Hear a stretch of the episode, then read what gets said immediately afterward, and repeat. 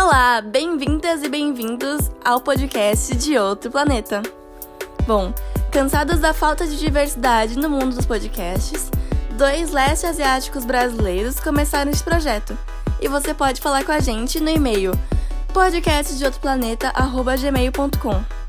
Então, bora descobrir de qual planeta nós viemos? Oi, gente, bem-vindos de volta a mais um episódio. Muito obrigada por estar ouvindo, voltar aqui e ouvir mais um episódio. É, eu sou a Fena Kandakari, então vocês podem me procurar no, no Instagram, no Twitter, arroba Fena Kandakari.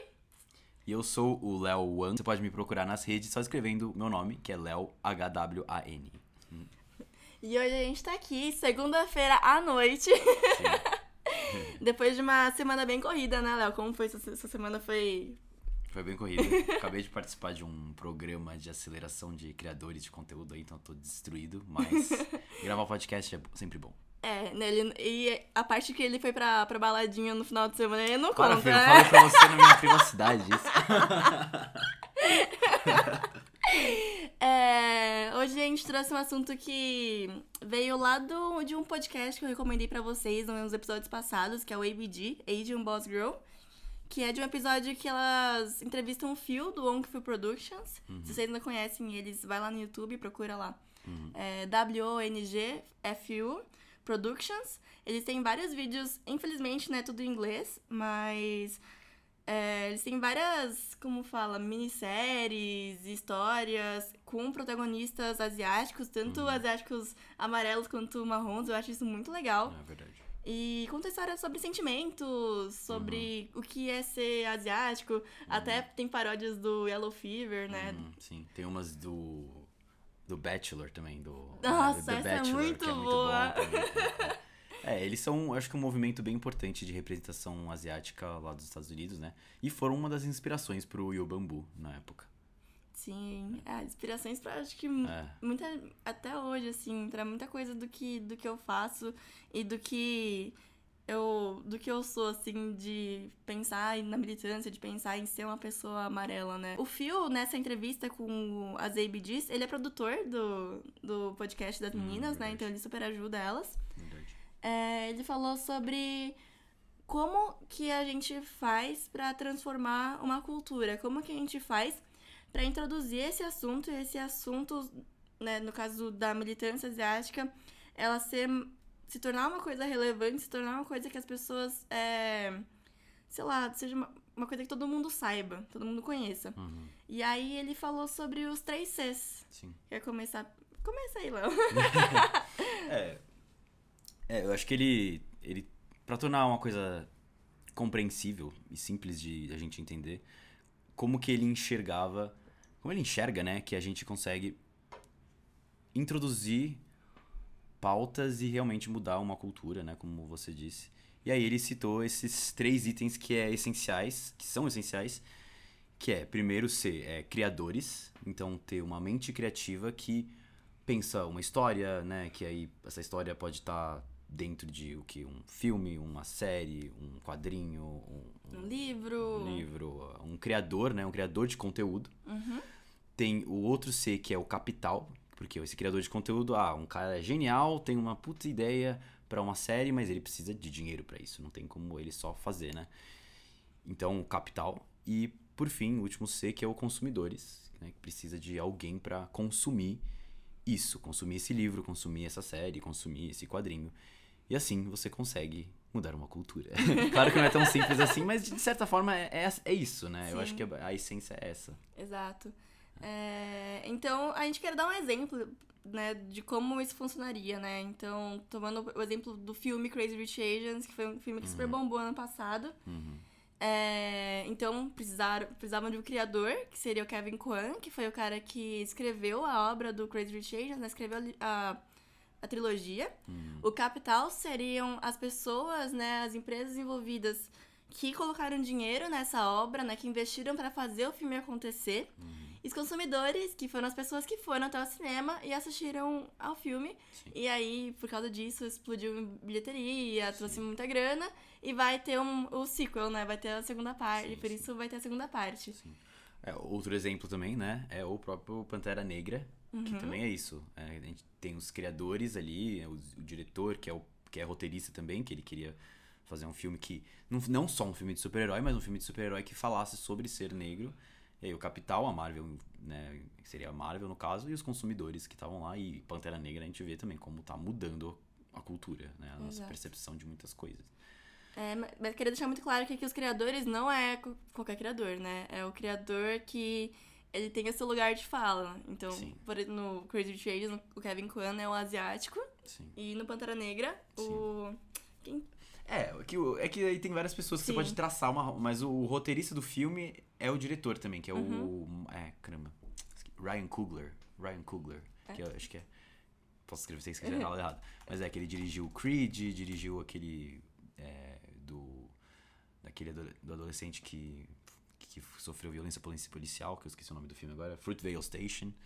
É, então, é, então sim, exato. São pessoas engajadas, pessoas que querem trazer esses temas, né? E aí conseguem um capital pra fazer, e aí por, por conta desse capital tem os consumidores. Uhum. E como que você acha que tá o cenário no Brasil, Léo? Como que você acha que a gente tá, né? Aqui, que, que pés que nós estamos, né? Que passo nós estamos? A gente tá nos criadores, a gente Sim. para no capital, a gente para no consumidor? Como que, Sim. que você acha? Relacionado à cultura asiática. Não cultura É. asiática, à militância asiática. né, Isso, você no diz. Brasil.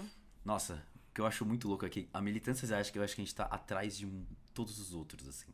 Porque, por exemplo, sei lá, a militância negra, né? Eu acho que tem muitos criadores, muito consumidor, eu acho. E o capital tá começando a perceber o valor disso. Eu acho que as empresas, né, tal, tá começando a perceber, assim. Os asiáticos é, brasileiros, eu acho que nem criador a gente tem tanto. A gente tem. Não, a gente tem criador, na verdade, né? For pensar. Sim. É, tem uns criadores rolando, sim. Mas eu acho que a parte de capital e consumidor, eu acho que ainda é, ainda é pequena. Sabe o que, que que eu- você acha? Sabe o que eu acho? Que, assim, eu acho que na parte do criador, por mais que a gente tenha, porque eu acho que a gente tá muito ex- exposto, né, aos criadores, porque Aham. estamos numa bolha, né, Sim. da galera. É, a gente não tem muito criador, porque eu sinto que não tem um, acho que um incentivo muito grande para para asiáticos serem criadores. Também. O que, que você acha? Que Também. você falou no cinema, né, no- É, na é, mostra de cinema. Eu acho que sim. Eu acho que tem várias, várias coisas que contribuem pra não ter tido muitos. não ter muitos criadores asiáticos. Eu acho que um del, uma delas é essa, com certeza. Uhum. Não ter o estímulo, né, tanto dos pais quanto. E aí deles próprios, no fim das contas, eu acho. E. E eu acho que tem o lance da questão da identidade também. Porque eu acho que muito asiático não se percebe como asiático. Uhum. Assim, sabe que tem essa cultura, sabe que tem essa vivência, mas ao mesmo tempo não se identif... não tem essa ideia de identidade. Tipo, nós somos uma comunidade, nós temos vivências e experiências parecidas com outros, nós somos enxergados de uma forma na pela cultura brasileira e por isso eu quero falar sobre o que é ser asiático. Sim. Eu sinto que não existe essa esse reconhecimento de si mesmo de, e dos, de outros como você, assim, e como comunidade. Entende? Claro, não, é, faz, é. faz todo sentido. E é por isso que se a gente não se lê como asiáticos, a gente não consegue produzir Ah. como asiáticos, né? Como é, a gente se entende como as pessoas também, é, não na expectativa das pessoas, mas na nossa própria expectativa. Se você não se lê como asiático, você provavelmente está se lendo como branco. Hum, pro- E aí, provavelmente, as suas obras vão estar relacionadas à branquitude. Então, fica esse, essa dificuldade aí. É, eu posso citar como exemplo eu mesmo. assim. Eu vou me citar como. Porque eu mesmo também tive um despertar de identidade. Uhum. Mas o que, que eu posso falar, né? É, quando eu, me, assim que eu me formei na faculdade, né? Eu tava com, sei lá, 21 anos. Eu, ti, eu queria fazer uma websérie. E eu escrevi uma websérie que se chamava A Vida de Lucas Batista, que foi exibida no canal do Omelete. E o tempo todo que eu escrevia a websérie, na minha cabeça o protagonista era branco. Eu fiz casting, eu queria um protagonista. Não era voluntário, mas eu queria um protagonista, protagonista branco. Eu não pensava nisso, ah, eu quero um cara branco. Mas na minha cabeça era um cara branco. Só tinha cara brancos que eu pesquisei praticamente. É, o elenco inteiro era praticamente branco. O, o- a Bia, que é a Bia Diaféria, que é a, é a asiática, que é o par romântico dele, é, é meio que ela caiu lá, mas por acaso, não era porque eu pensei nela. Tanto que a- antes da Bia tinha outra atriz, que era branca. O único ator asiático que eu quis, porque, por- porque ele era asiático, era pra um papel cômico, que a referência era o cara do The Hangover. Ai. Então, tipo, e o Lucas Batista, o cara, o nome dele é Lucas Batista, um nome super assim, de um, um- não é um cara asiático, claramente não é um Sim. cara asiático. Então, eu mesmo não tinha a menor noção disso. E o Lucas, a história deles nessa série é a história do que eu vivia. Ele era eu. Uhum. E eu me via como um cara branco. E, e, aí, depois do Yobambu, depois de um tempo que eu me percebi: peraí, mas eu não sou um cara branco. Então, eu mesmo demorei muito pra ter esse, esse despertar. E eu imagino que a grande maioria dos asiáticos brasileiros também, se fossem escrever uma história, se fosse fazer uma família no The Sims, ia fazer uma família branca. Não ia fazer uma família asiática. Sim, nossa, é verdade. O que, que- que você acha? Não, faz muito sentido. Eu, e até ligando com a série Yap, que são meio que as pessoas que acabam seguindo o estereótipo do asiático amarelo lá, lá nos Estados Unidos, mas eu vejo uma semelhança aqui no Brasil também. Que são aquelas pessoas que têm aquela carreira, sei lá, é, de exatas na engenharia, ou vão fazer direito, né? Vão fazer aquela a, a tríade, né? Direito, medicina ou engenharia. E sem se questionar, sem se questionar a própria identidade, sem se questionar o porquê que tá fazendo tudo aquilo, sem, sem, sei lá, pensar em quem essa pessoa é, o que ela deseja por si só, e não, sei lá, porque a família quer que ela seja assim. Isso leva, né, à falta de criadores, eh, Uhum. criadores aí Uhum. que tenham essa noção de ide- identitária e tem essa, essa noção de leitura Sim. de, de quem nós somos. E aí eu acho que isso vira em escala, né? Se você não tem pessoas que criam, você não vai ter é, interesse capital, até as empresas, os- É. ou sei lá, os investidores é, te descobrirem, descobrirem que isso é uma coisa relevante. Olha quanto tempo demorou. olha Quanto tempo demorou pra sair é, para todos os garotos que já amei. Uhum. E ainda assim eles queriam que a protagonista fosse branca, branca. sabe? Uhum. Então, não perceber. É... E é foda, né? Tipo, também falar isso sobre. É... Sei lá, não perceber o valor. O valor monetário de uma. Sei lá, de uma identidade. de um. É, é, eu fico pensando que é. Dá pra pensar assim, valor Uhum. monetário, mas eu penso que é uma coisa de tipo, é, perceber que não depende disso, assim também, eu acho. Tipo, sei lá, a Scarlett Johansson lá, o lance. Essa era a desculpa da galera. Sim. Ela no Ghost in the Shell, né? A desculpa era que ela não ia dar dinheiro, mas. Deu dinheiro esse filme? Não, não, foi, Não? Mó, foi mó flop. Fiasco? Foi bem Uhum. flop. É porque eu, eu- o que eu entendo também é um valor monetário, mas porque. Porque o público não se viu há tanto tempo representado, então Uhum. ele tá ávido pra ver. Eu acho que é isso, né? E aí essa vontade de ver que é que as pessoas. que, que algumas empresas estão vendo como uma possibilidade de, de investir, Uhum. né? E, e eu acho que é ok, assim. As Mas- marcas estão investindo, Léo? O que, que você acha aqui no Brasil? É. Questões asiáticas, assim. Questões no geral e asiáticas. Eu acho, eu acho que estão. Eu acho que elas estão. Eu acho que as marcas estão percebendo o valor. É, tanto que se você pegar criadores de conteúdo, até pouco tempo atrás, elas, as marcas só viam no- números, né? Uhum. Era só números. Então, tipo, ah, Felipe Neto, sei lá, 30 milhões, ou não sei quem, não sei quantos milhões. E aí ela investia. Ah, não, número bom, ah, então vou investir. Hoje em dia, não, tá muito mais qualitativo. Uhum. Tanto que isso é um reflexo de muitos, é, é, muitos auês aí que deram, tipo, do Cossielo lá, que ele Sim. falou do cara do Mbappé lá Aham. durante a Copa, e aí ele perdeu o patrocínio acho que Da da, Coca-Cola, Coca-Cola. né? né? Então, assim, isso é só um, isso é só um exemplo, né? Mas, assim, eu, vejo que as marcas, elas são muito, tão muito mais preocupadas Uhum. com isso, porque elas estão vendo que o povo, o a população, né? o público que consome elas percebe esse valor, percebe que quer se ver representado e quando não se vê, hoje em dia, fala alguma coisa, né? E se algum representante da marca fala algo que fere a existência de algumas pessoas, essas pessoas falam e essas pessoas têm voz e quem se dá mal é a marca, né, que tá associada a elas. Então, sim, eu acho que as marcas estão percebendo. Sim. Aí entra na coisa asiática, porque asiático brasileiro é isso, a gente não tem a gente não tem muita noção de identidade. Então, quando acontece coisas, agora a gente tá começando a falar sobre. Então, recentemente, né, no podcast retrasado, a gente falou sobre o caso da blogueira que estava ensinando a- os seguidores a se vestirem entre aspas de chinês. chinesinha. A gente falou, né, foi lá Uhum. e teve um, um- um- né?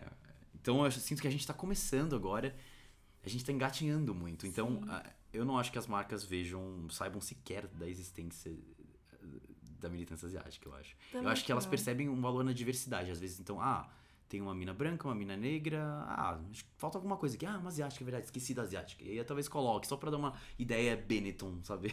da coisa, assim. Sim. né? Mas, mas eu não acho que, que, que agora. Principalmente porque o, o consumidor asiático não exige. Não asiático brasileiro exato. não exige isso. Sim. Ele tá muito, eu acho que, sei lá, passivo.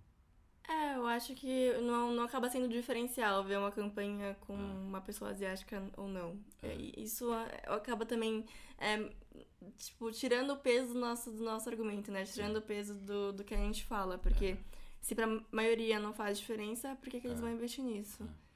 Porque, na minha opinião, assim, eu acho que. É claro que eu tô falando isso pelas pessoas um pouco, mas assim, eu acho que. Eles não descobriram quão importante pra eles é isso, eu acho. Se tivesse um awakening, assim, a pessoa, nossa, é verdade, eu acho que ela ia. Claro que não todos, mas muitos asiáticos iam começar a exigir. Eu acho que as pessoas não sabem, os asiáticos brasileiros não sabem que eles que isso é uma coisa muito importante. Sim, é uma coisa muito engraçada, porque depois que a gente soltou o podcast, eu recebi muitas, muitas, muitas mensagens falando que as pessoas se sentiam muito sozinhas. Isso Elas não sabiam que esse incômodo que elas tinham, Uhum. mais pessoas tinham. Ah, E pra mim. É. É, cara, isso é muito louco. Do, tipo, principalmente a gente tá aqui concentrado no, na, no São, em São Paulo. Eu, Uhum. eu até tava ouvindo, é, ouvindo de novo o podcast. E sim, a gente acaba falando muita coisa de São Paulo, então desculpa, vamos tentar É. explicar melhor quando for sim. falar regional, assim. Mas a galera que não mora em São Paulo, a galera que não mora em lugares que tem, sei lá, uma colônia maior, uma galera que pra se identificar, eles se sentem, sabe, sozinhos. Hum. Sim. Faz sentido. É, eu acho que isso mostra muito também como aqui em São Paulo a gente se. é, a gente se fechou meio em comunidades e às vezes não, não percebe que tá fechado nessas comunidades. Sim. o que, que eu quero dizer com isso, né? De tipo, como a gente. Porque por- é meio matemático eu tô pensando Uhum. assim. Então, tem um cara, uma família asiática que tá lá, sei lá, em Salvador, assim. E elas sentem que tá. Sentem um, um isolamento. Uhum. Ou seja, existe esse, isso de que é nós somos diferentes, Uhum. nós não somos brancos.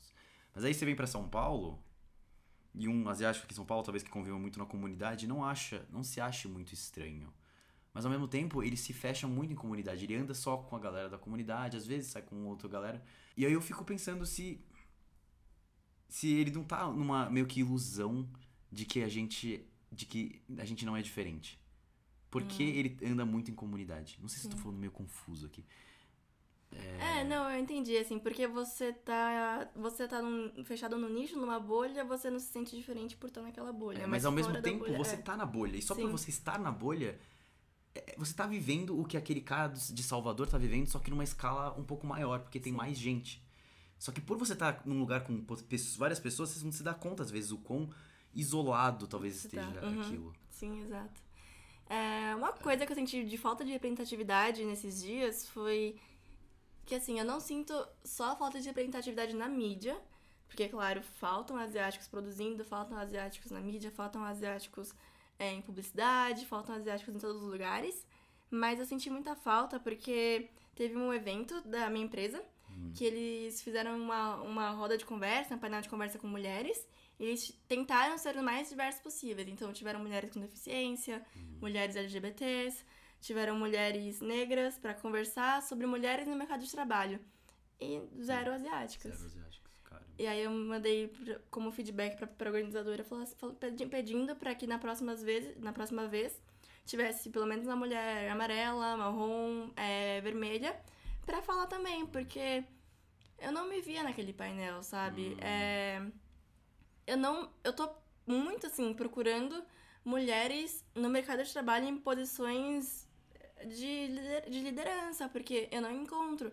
Não é, não é a mesma coisa também ter uma mulher numa posição de liderança numa empresa japonesa, coreana. Não é igual. Apesar de que lá também é um, a galera sofre um puta machismo pra subir na carreira. Mas falando uma empresa brasileira, né? Falando uma empresa até americana que seja, eu quero encontrar mulheres que estejam em cargos de liderança pra eu me inspirar. Mas mulheres também que falem sobre ser asiática, sabe? Mulheres que falem é, sobre os bias que elas sofreram, né? Os vieses que elas sofreram, os estereótipos que elas sofreram pra chegar até lá. Porque lá no primeiro episódio, segundo, não lembro, eu falei, né, da dificuldade que os asiáticos têm de subir na carreira, de subir na, nos cargos. Uhum. Por causa dos estereótipos de serem submissos, bonzinhos. Então, se os asiáticos têm isso, imagina as asiáticas. Uhum. Eu tenho uma mulher pra indicar, se vocês quiserem seguir, que ela é maravilhosa. Ela é head de high fashion, né, de, do Instagram. Ela chama Eva Chen. Se vocês procurarem, procurarem lá, eu acho que é Eva Chen 202, se não me engano. E ela é uma mulher fantástica, ela é mãe, então, além de, tipo, ser diretora, né, ela é, ela é mãe, ela viaja muito, ela fala sobre a maternidade. E ela é uma mulher asiática numa empresa americana, né, uma mulher de, sei lá, alta, Uhum. alto cargo. Uhum. Sinto falta e, sei É. lá, é foda. Tipo, eu vejo assim que eu não tenho ninguém pra me espelhar. Tenho Uhum. pessoas, mas não tenho pessoas próximas a mim pra me inspirar. E aí o quê? É, vai, vai ter que ser eu. Sim, sim, é, é, é, é. Eu, eu acho que tem o lance, né, a marca dos asiáticos no Brasil, sim, é o apagamento, a coisa. A gente é apagado da mídia, a gente é apagado quando as pessoas lembram do que é ser brasileiro. Eu acho que é isso, a gente meio que se apaga, a gente apaga a nossa própria identidade, assim, a gente não, não, não se percebe como asiático. E, e aí. E aí um, deve ter um- algumas mulheres que talvez estejam em cargos fodas, ou caras também asiáticos e mulheres asiáticas em cargos fodas no Brasil, mas eles não, não param pra pensar o, o quão que a raça deles, eles terem essa, né, essa cara, Uhum.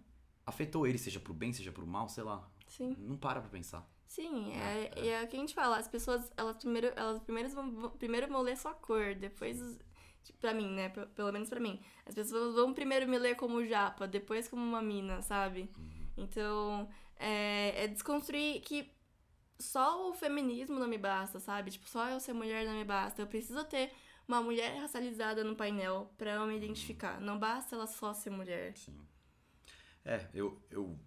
O que eu vejo é que a gente precisa desconstruir a imagem que a gente tem de nós mesmos Uhum. e da nossa comunidade. assim. A gente precisa desconstruir isso, porque a gente tem uma ideia de que a gente é uma coisa quando a gente é claramente outra. assim. Sim, e a gente tem que pedir mais, né, pras marcas incluírem mais a gente. Isso é, É. poder de barganha. Se a gente não pede, se é- pra gente tanto faz, a marca não vai investir nisso. A marca não vai investir nos modelos asiáticos, não vai investir nos, nas atrizes, nos atores.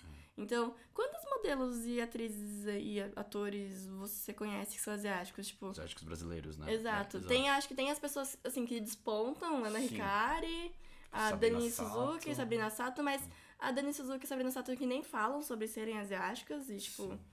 São as pessoas que acabaram meio que alimentando o estereótipo de, ah, japinha, ô, japinha. É, modelo, sei lá, Lissa Ramada. É. Cara asiático eu nem sei. tem, tem uns atores, mas nenhum ator, tipo, super grande, assim, Uhum. como a Sabrina Sato e tal. Não tem. Homem asiático não tem.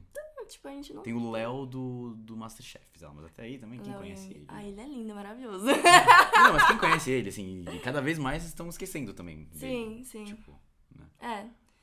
É. É, é verdade. Tem as. Exato, tem a cota asiática do, do Masterchef, né? Tô no Masterchef. Sempre tem uns, né, uns asiáticos Tem- no tem a Masterchef. Jung. né? Ah, Tem a Jung. é Muito fofa. É, é muito. Mas, é. Tem os youtubers asiáticos, né? Tem, tipo, Pyong, assim. Que não falam sobre ser é, asiático. Tem o Pyong, tem o Japa lá, É, que, mas- né, mas- babaca. é. que- que não falam sobre ser também. É, É, ainda bem. é ainda bem, é. é. que imagina se falasse, É, né? é, é, não, ia ser um... não, não, não tem como. Acho que é meio contraditório falar sobre isso e ter umas atitudes que tem, assim. Exato. E eu, eu tenho também um pouco de receio das pessoas que, sei lá, podem querer vir a falar sobre o movimento sem, sei lá, saber sobre, sei lá, minoria modelo, mito da minoria É, modelo, e reforçar coisas exatamente que, que a Exato, gente tá que a gente falando não que quer. não quer. é, é. Tipo, quanto a gente devia falar disso aqui, né? Mas, pra, mas tipo, sei lá, o Kim Kataguiri, assim. Seu amigo. Tô brincando, né? Ai, não é amigo dela, não é amigo dela, tô brincando, tô zoando ela. É, mas, tipo, ele tem, tem, tem quotes dele falando, tipo, ah, se os negros querem reparação, eu, como japonês, também quero, sabe? Tem, Ele fala isso? tem, me mandaram, me escreveram uma vez falando que o Kim Kataguiri escreveu isso, o que, que eu responderia pra isso? Aí eu, eu falei, né? Tipo, eu totalmente, sei lá, nem, nem, precisa falar aqui. Mas é. Então é, tem uma. Esse que é o lance. Os asiáticos, eles. Nós asiáticos temos muitos privilégios, né? Eu acho que isso é uma das razões de a gente não sair aí do, desse salto alto que a gente quer se, acha que tá, sei lá. Sim. Porque a gente acha que. Que saindo disso a gente perde uns privilégios. Óbvio, gente- óbvio. é, e eu acho que isso pesa muito pra nós não nos vermos como asiáticos. Pra gente ter dificuldade de falar a palavra branco. Eu não conheço de asiático que não consegue falar a palavra branco. Quando eu falo a palavra branco, fica meio, meio, tipo, se contorce, assim, sabe? Tipo, nossa, que racista. Tipo, só porque você falou que é o contrário, exatamente. Aham. Então, é, eu acho que tem isso, os asiáticos, pelo privilégio, por estar numa posição, por a gente poder ocupar espaços que os brancos ocupam, né? Que os negros, no caso, se um- uma pessoa negra fosse entrar, ia ser barrada. Nós, asiáticos, não somos. A gente reforça muitos estereótipos, a gente Exato. reproduz muitos pensamentos que é, fazem, que mantém a gente nessa posição. A gente não quer perder os privilégios que a gente acha que a gente tem. A gente tem muitos, realmente, a gente tem muitos privilégios. É, que nem quando a gente falou sobre a gente poder estar em universidades. É, mas é aquela coisa, né? Do tipo.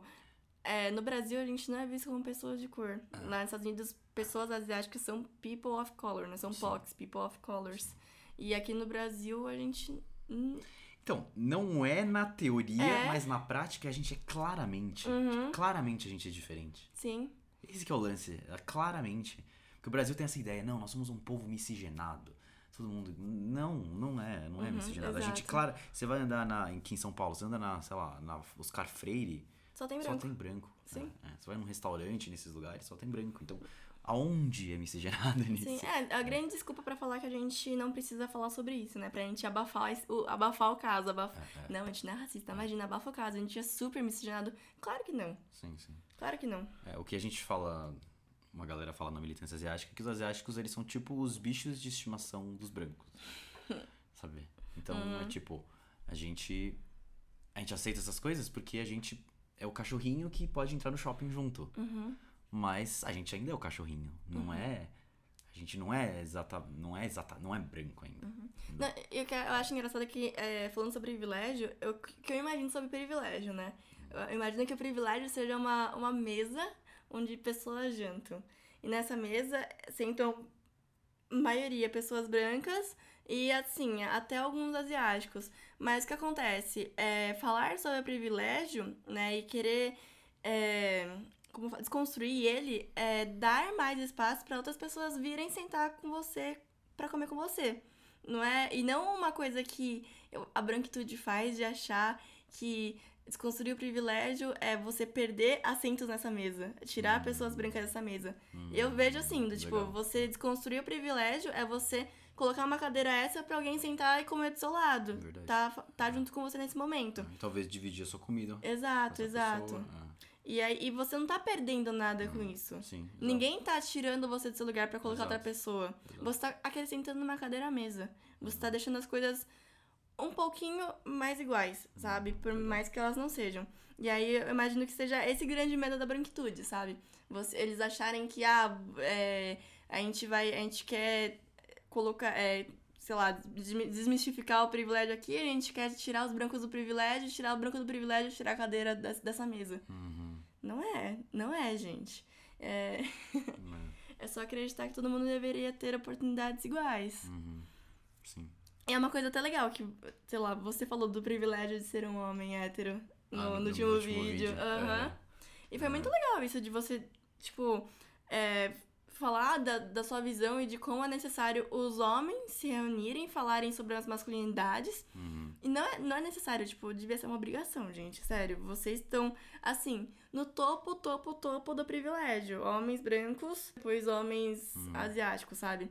Então, por estarem lá em cima, no topo do privilégio, eu acho que demanda um tempo, demanda um esforço e, assim, pra vocês é, tentarem deixar as coisas um pouquinho mais iguais, é necessário esse esforço, essa energia pra conversar entre si, pra desconstruírem entre si o que tá acontecendo, né? Porque o machismo, ele não é, pro- não é as mulheres que inventaram. Uhum. Sim. Não é uma coisa que os feministas inventaram. Uhum. O machismo é uma coisa que tá inerente à sociedade. Se as pessoas que estão lá no alto do privilégio não falam sobre isso, não tentam desconstruir isso, não tentam trazer mais pessoas pra sentar com vocês na mesa, Uhum. isso nunca vai ser desconstruído. Não começa de baixo. Uhum. Quer dizer, pode começar de baixo.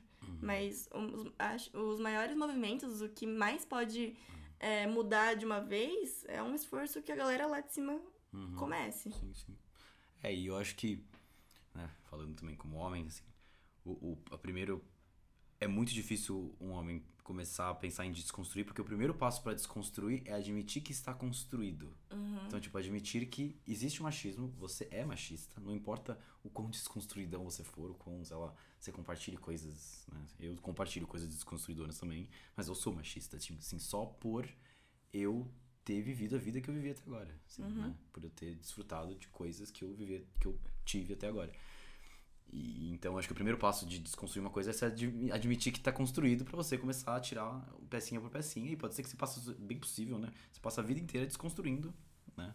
E nunca vai ficar desconstruído o negócio. Vai- as gerações que vão mudando, melhorando e tal. E eu acho que asiático tem muito disso também. É, assumir que tem uma coisa construída ali é muito difícil, eu acho. Né? É, eu tô pensando agora, o que, que seria exatamente? Seria o quê? Seria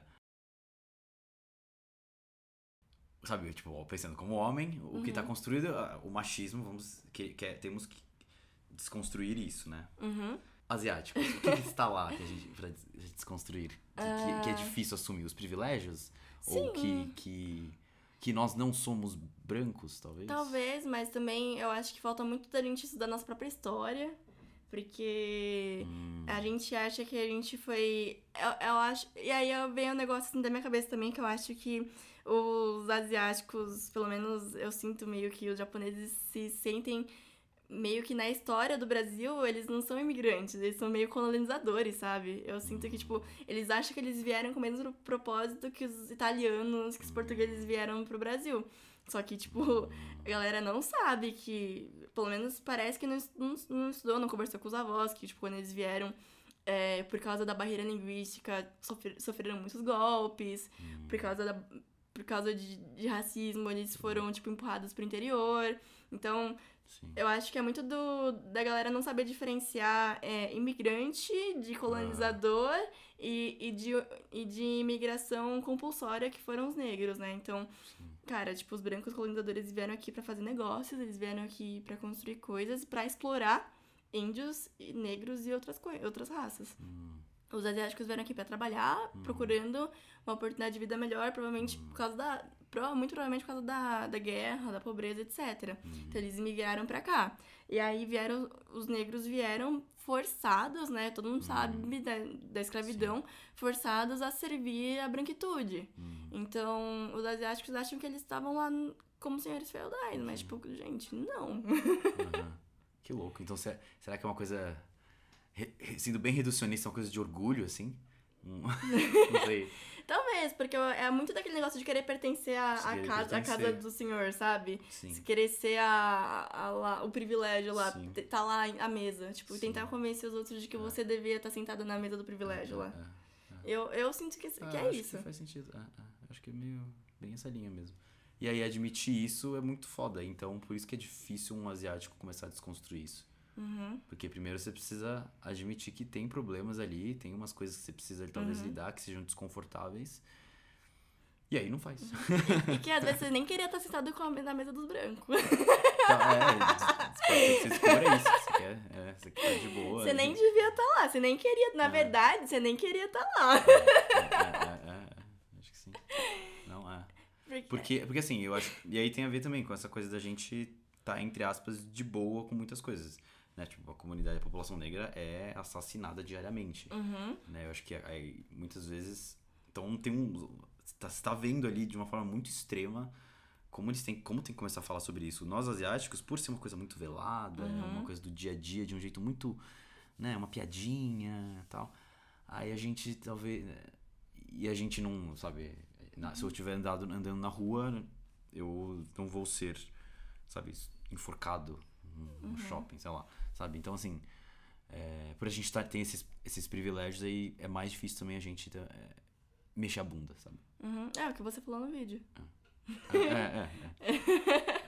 É o que você falou no, no vídeo, Léo, do tipo, é, não, não, é, você achar que o problema é, não é seu te torna racista, te torna É. machista. Exato. Se você não agir é, quando, em uma situação de, de discriminação, você tá sendo você tá sendo racista, cara. É, é, o que a, é o que a grande frase fala lá, tipo, não, não adianta ser, é, é, não ser racista, né, hoje em dia. Você tem que ser antirracista, você tem que lutar para que todo mundo, todo mundo, sem exceções, tenha as mesmas oportunidades. Não é só você, não é só no seu nicho também. Sim. Mas bom, tudo isso para falar como que. é, eu acho que precisamos cultivar mais criadores e consumidores. Exatamente. Asiáticos, a gente foi né? longe ali. É, mas eu acho que faz tudo isso faz sentido, eu acho. Porque a, a gente foi bem na, na- A gente tá tentando achar a raiz, eu acho. Uhum. E aí vocês devem estar percebendo que a gente tá. Enquanto a gente. Pelo menos eu, né? Enquanto eu tô falando, eu tô muito Pensando. pensando, né? Aham, Tentando, é, Também. fazendo um processo aqui é, de, de, de autorreflexão e tal. É... Mas e aí? E aí? Como, como a gente muda essas coisas, Fê? O que, que a gente faz? Porque a gente tá falando de mudar a cultura, mas se os criadores e consumidores asiáticos estão ainda dormentes ali, o que, que a gente faz pra acordar essa galera? Ó, Pra nos é, acordarmos. Eu, eu acho que o Phil, o que, o, que- o, o, Phil fala é, faz muito sentido que, assim, é, nos três Cs tem os consumidores, né? Tem o criador, capital e consumidor. E a gente tem uma força, uma potência muito grande nos consumidores. Os asiáticos estão em uma, uma posição de privilégio financeira. Verdade. Aqui no Brasil também, né? Principalmente os asiáticos amarelos.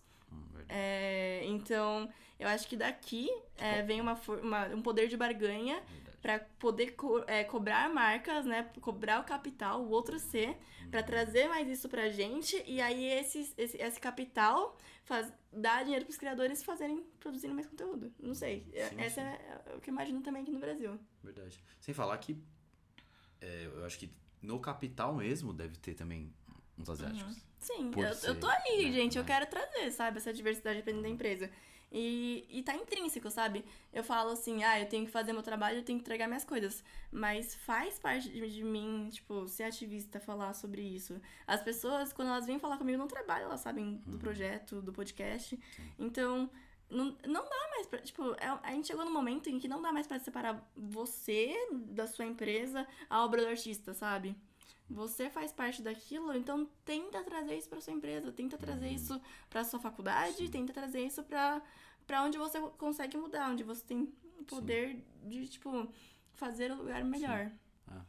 É, é, e eu falo como um criador de conteúdo, né? Também se tem mais criadores de conteúdo ouvindo que são asiáticos, que é, grande, pequeno, que seja. Também, eu acho que é um passo muito importante. Eu acho que é o futuro, sabe? Eu acho que, é, sabe, se você não...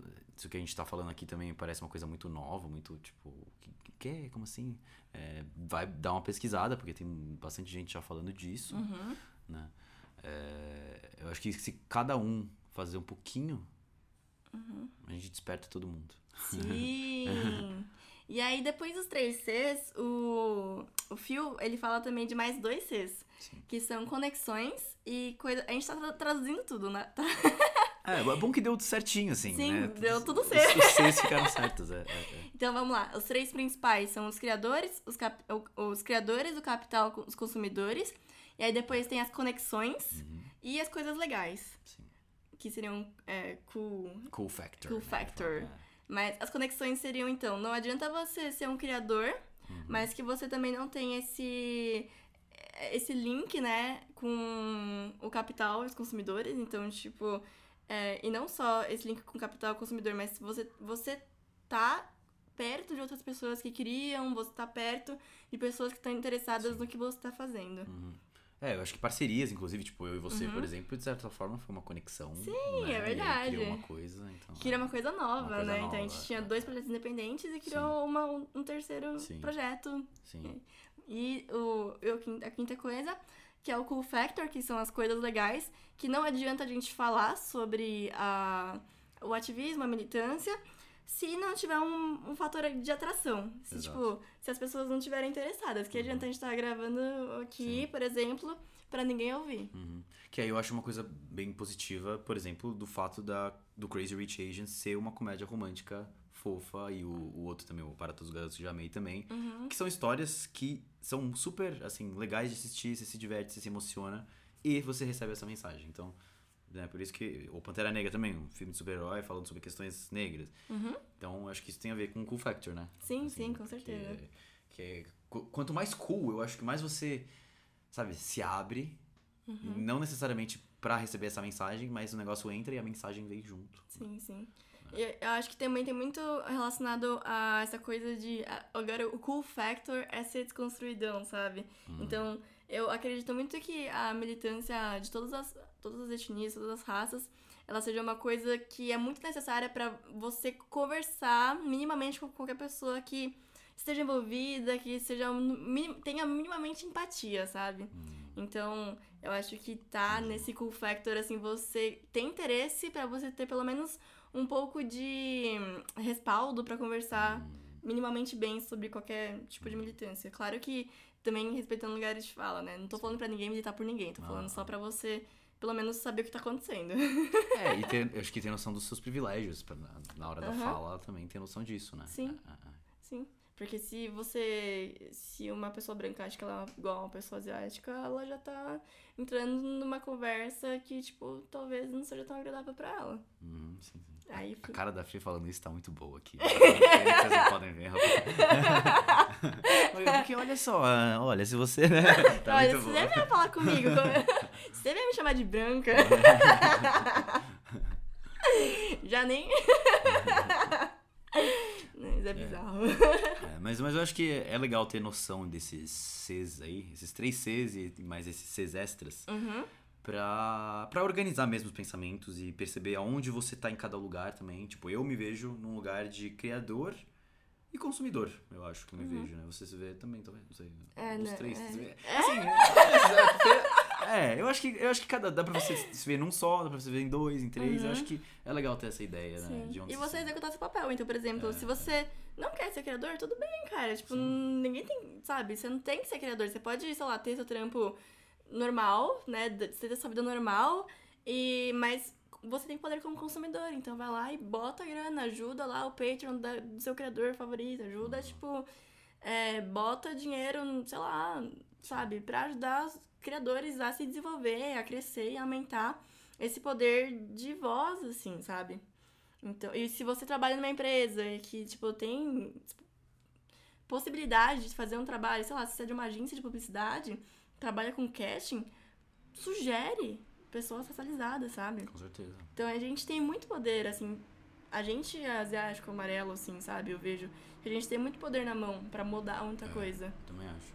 E isso é uma coisa que eu falei em algum vídeo, não lembro agora qual, que eu acho que por nós estarmos nessas posições, né, de que a gente tem esse poder, né, que talvez outras população negra, por exemplo, não tem, ah, e nós sermos racializados, ter quando a gente toma noção de que é, nós somos racializados, nós temos uma a no- noção da nossa identidade, a gente tem uma empatia que quem é branco não tem. A gente sabe. Sim. Claro que a gente não consegue se colocar no lugar de Aham. uma pessoa ne- negra, claro que não, assim. Mas a gente tem um pouco uma empatia. Exato. Uma coisinha ali que uma pessoa branca não tem. De saber como que, como que são algumas coisas. E eu acho que isso é muito poderoso. Por a gente estar num lugar de poder, sabe? Eu acho que unir essas coisas. Então eu, eu acho que despertar a identidade asiática muitos asiáticos é uma coisa muito importante, não só para nós, Uhum. mas também para como que a gente pode apoiar dentro dos nossos, claro, dos nossos privilégios e tal, é, outros grupos. Exato, né? outras minorias. Exato. Tanto que se você estiver entrando agora, né, na militância, no ativismo asiático, é, é muito importante você procurar sobre a solidariedade antirracista, que eu vejo que é a principal pauta que a gente pode carregar. Que sendo pessoas, né, de cor, de uma cor privilegiada, a gente tem que trazer com a gente as pessoas racializadas também que não têm essas mesmas oportunidades. Então, Sim. pesquisem aí, solidariedade. pes- Pesquisem aí no Perigo Amarelo, qualquer post que fale sobre so- solidariedade antirracista, cara. É muito importante a gente dar poder e dar voz para essas outras pessoas também. Com certeza. E aí, Léo, vamos, vamos encerrar aqui o, o, o episódio de hoje. Vamos. Me conta aí da sua semana super corrida, como que foi. A minha semana foi muito, muito louca. Eu participei de um programa de. É um programa da UPix, né?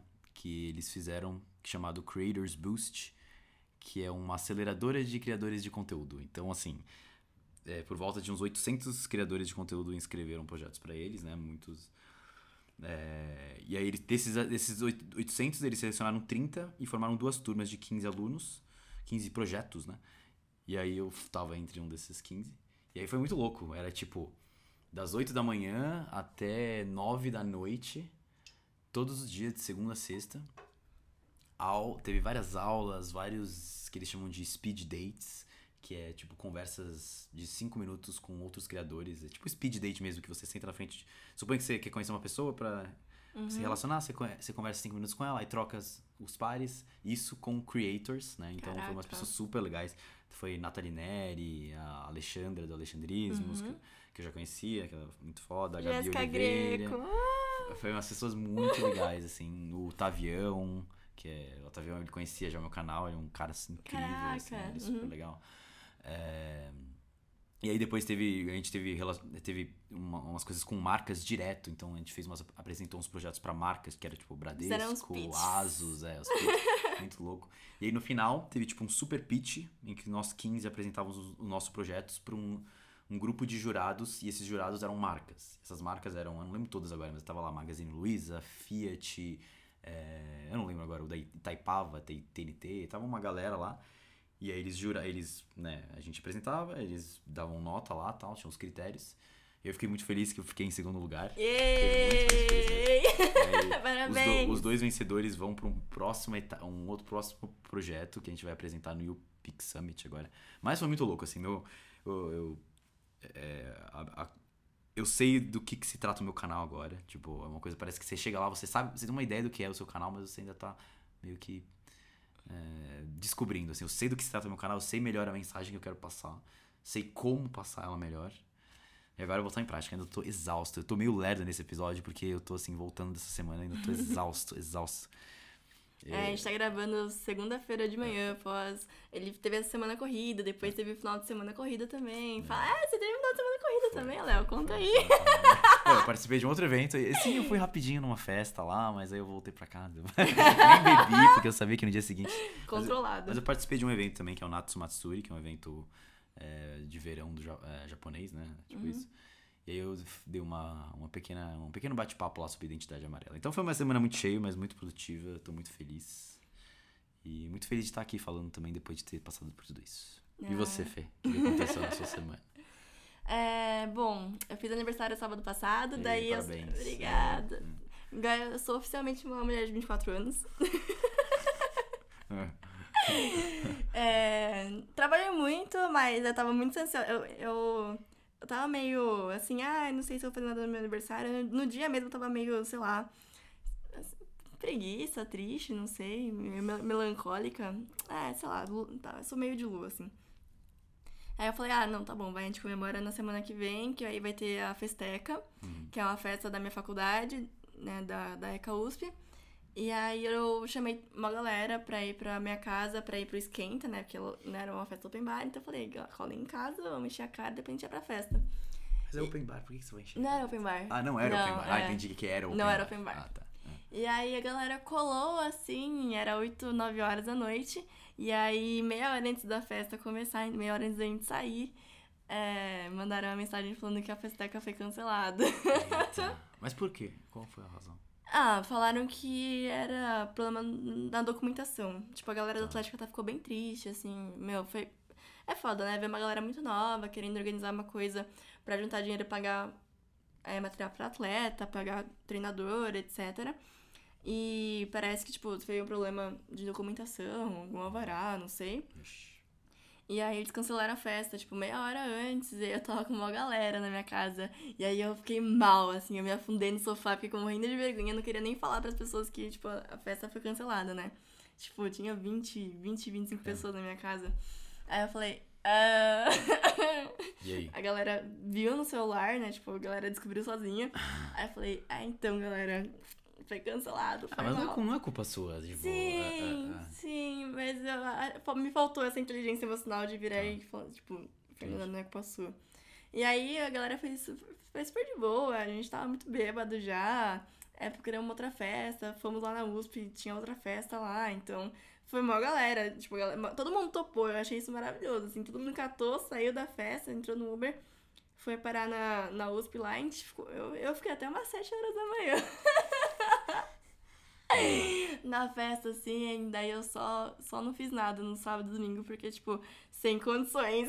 Não, imagina. Mas eu fiquei muito feliz. me senti muito amada. Que bom, que bom, que bom. É, deu tudo certo. Foi aniversário bom, assim. eu- 24 anos, né? O meu segundo Toshibi. Toshibi é na tradição de Okinawa. É, tem a ver com os 12 signos chineses. Então, é o fechamento de um segundo ciclo, né? Você fecha. Cada 12 anos você fecha um ciclo. Então, esse ano é o meu ano, é o ano do, do porco. E aí tem essa grande comemoração, que na verdade não aconteceu nada, né? Tipo, na minha família não aconteceu nada, só aconteceu com meus amigos. E foi isso, foi um, um grande Toshibi, assim. Eu espero que seja um ano de muita sorte. Vai ser, vai ser. Porco é o ano da fartura, né? O ano Ah. de, de dinheiro, o ano de co- acontecer coisa boa. Você manja dos. Não manjo nada. Sério. A galera escreve pra eu fazer uns vídeos explicando. mas, Gente, eu não sei, sei lá. Eu ouvi dizer que é o ano Ah. da fartura. E aí, como é meu ano também, talvez. Entendi, entendi. né, Tá dando tudo certo já. Bom, bom. Vai dar tudo certo, Fê. Mas é Sim, ótimo. mas é bizarro, né? Porque eu fico falando assim, ah, tá dando tudo muito certo. É um uma grande síndrome do impostor isso, né? Que eu fico assim, nossa, tá dando tudo certo, quando é que vai, sei lá, acontecer alguma coisa de errado? E aí, gente. É, você tem isso. Eu, eu- tenho, eu tenho muito isso. E aí é uma grande síndrome do impo- do impostor. Então, né, o que tá me ajudando muito é conversar com outras mulheres, assim, que estão numa fase de vida meio parecida com a minha.